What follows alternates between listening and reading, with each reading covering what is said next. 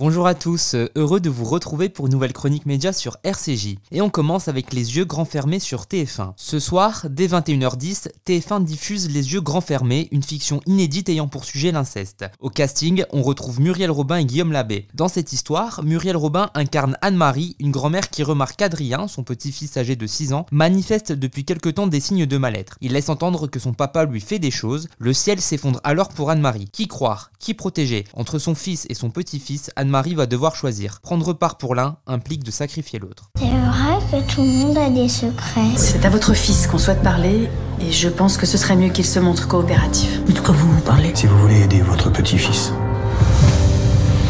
vous devez dénoncer votre fils. Mais même ça.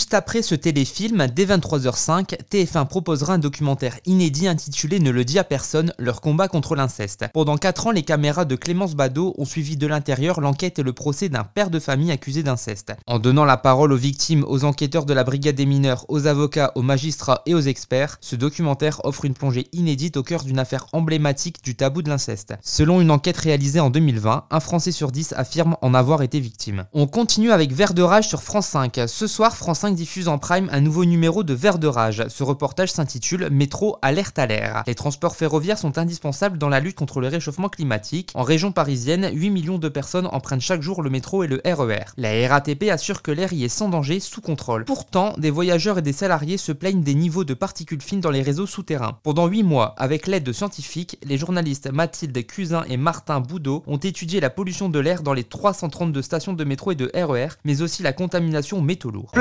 sont fines, plus elles vont rentrer dans l'organisme. Pour continuer à se déplacer, on est à pratiquement 20 fois plus élevé que les seuils recommandés par l'OMS. Sans arrêter de respirer. La dernière crise que j'ai eue, c'était dans, dans le RER. J'ai de l'asthme à vie maintenant.